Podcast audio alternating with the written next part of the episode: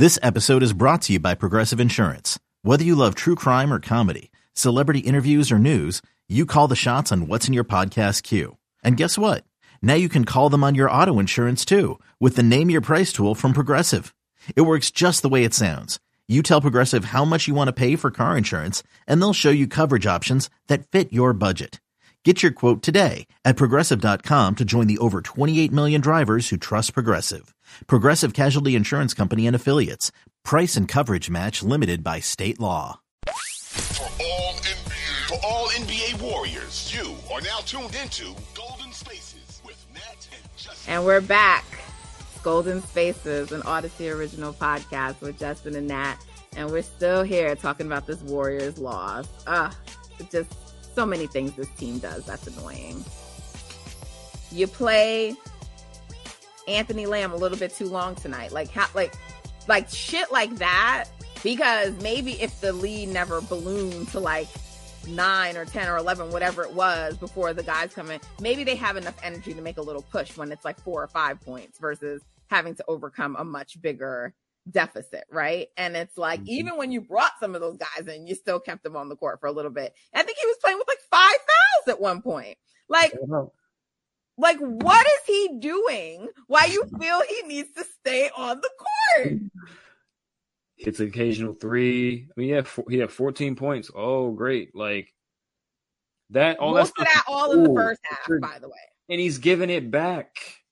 He's giving it back and then some to the other team right? And he's adding more stress onto the guys that are on the court with him that's having to make up for his mistakes. So I'm just not I'm I'm done with it. I'm really done with it. Like they they were up 67 to 59 in the third. Um beginning of third and then the the Bulls kind of walked him down. They they got they took the lead back.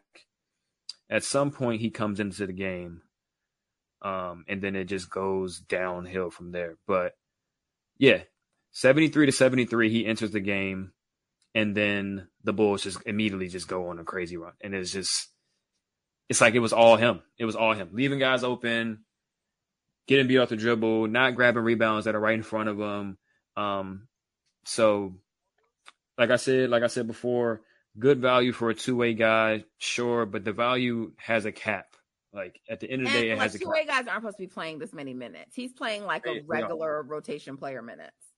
Exactly, and this in in 2021 where where Juan had to because guys were injured and the and so many guys didn't work out and all type of stuff, and we, there was no Klay and all this. Like there was no expectation of a championship that season. So it's like, all right, we're gonna try Juan, and he's he fits, and he's playing defense and whatever the case may be. So Juan was playing a lot and they needed him to play a lot. This season, where they actually have championship aspirations, it's no reason. It's no reason why he should be, other than the fact that the rest of the roster isn't isn't up to par, which is also valid.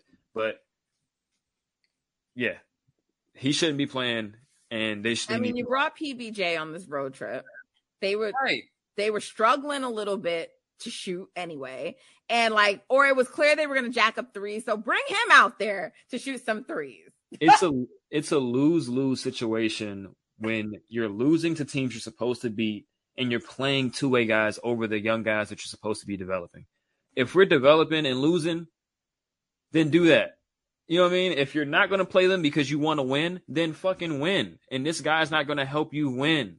Like, so, so what are we doing? Passion from Justin. I love it. That's funny.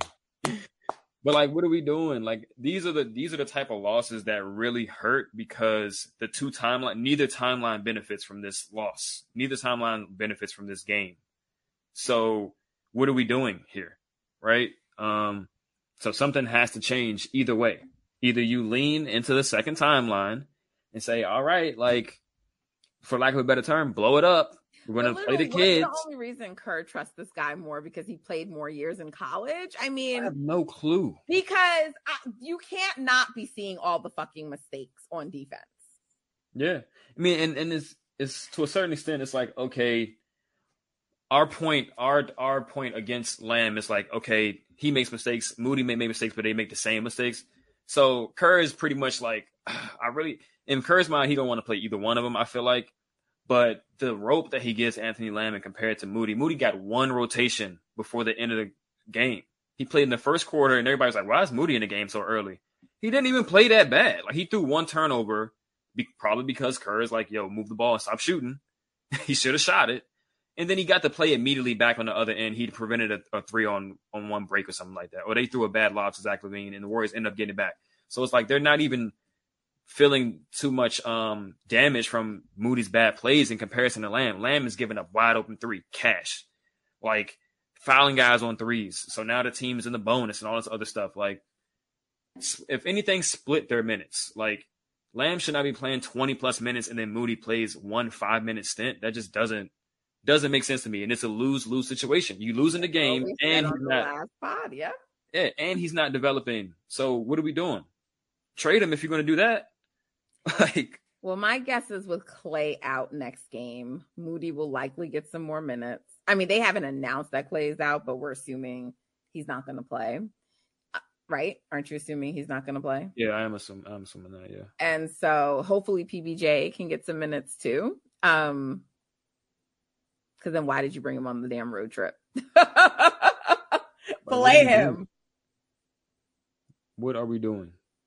I like I'm baffled. I'm baffled. Those are the things that make me more upset than per se. I mean, obviously I don't like to lose, but those are the kinds of things that because I feel like there are things that like you can catch before they snowball, right? Like I don't think we needed to go that whole road trip testing Wiseman before we realized the Wiseman experiment wasn't working, right? Instead, you cost mm-hmm. yourselves like five games. That's how I look at it. That's how I look at it. You're right. You're right. So, like, how many fouls can Anthony Lamb rack up in the fourth before you take him out? They literally put the Bulls in the penalty like within the first few minutes of the fourth quarter. It's sad. It's, it's really sad. And then we're just we're hurting for size, but PBJ's not playing, even though he's legitimately six ten.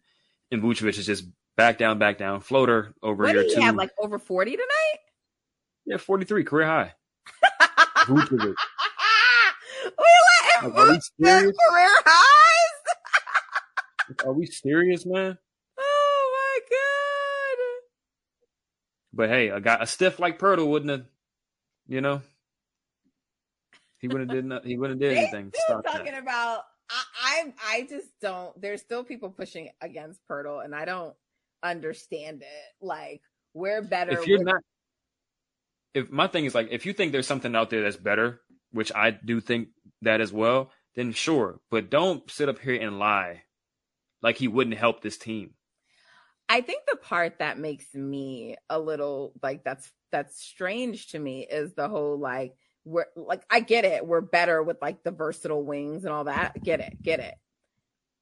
But we also know that the team is tired. And I think that one kind of defense is going to is more prone to making you tired than the other. So exactly. So why not, you know, if they can play that way with a big, we're not saying like they're going to play that way all the time, but if they can play that way with a true rim protector, like why would that be a bad thing?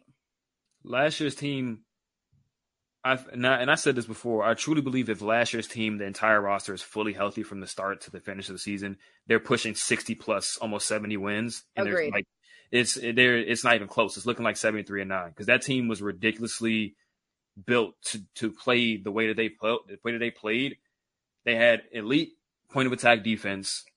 They had multiple bigs that can do multiple different things, shooting bigs. They had Loon, Andre, all this other stuff. This team doesn't have nearly as much um, lineup versatility, nearly as much um, functional size like Belly and Otto. They added so much to the team, and Belly was limited and he really couldn't play in the playoffs, but he added so much in the regular season. His impact numbers were off the chart.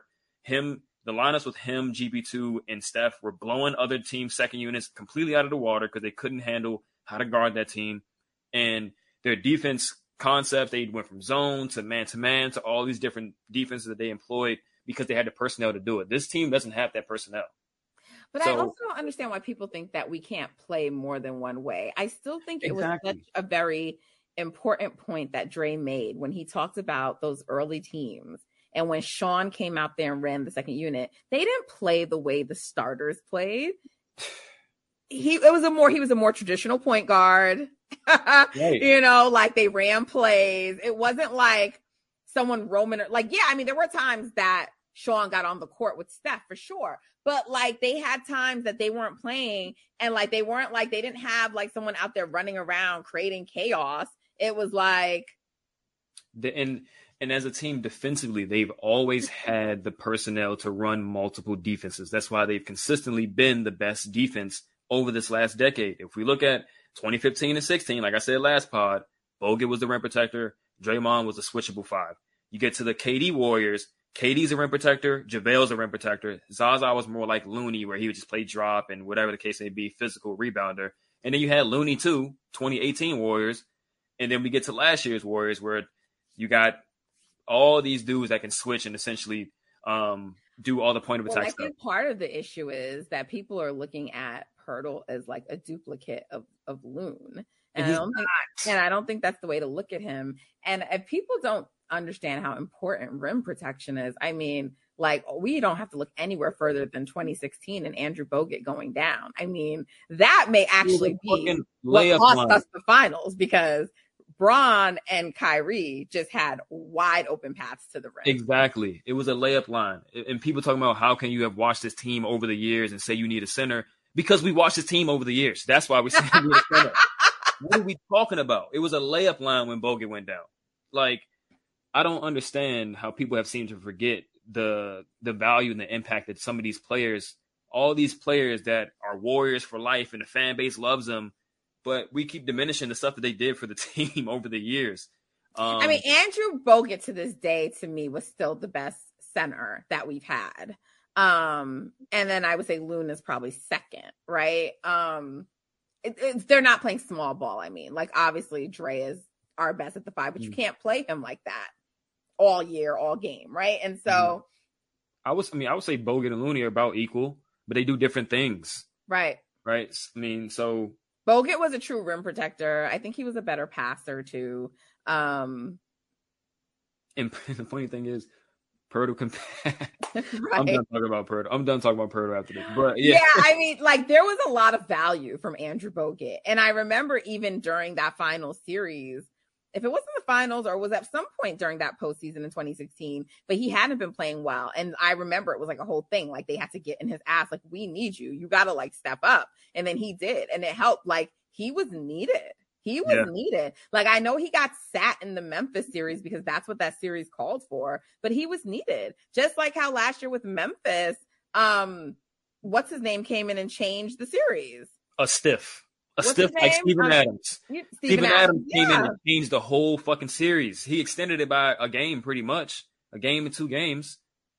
But but we but we can't use another guy like that. That just doesn't make sense to me, especially when we have not just one, not just two, but like three, four, five, either roster spots that we're not using because they're in the G League or they're injured or they just haven't worked out for us. So to say that hey, this one guy who's been good for his team can't come and be good for our team just doesn't make sense. So Vucevic put up 40 against us. He put up nine points against the Spurs this season. So that's, that's all I'm going to say about that. All right. This sounds like a very good place for us to wrap. So why don't we do that and come back and talk some more?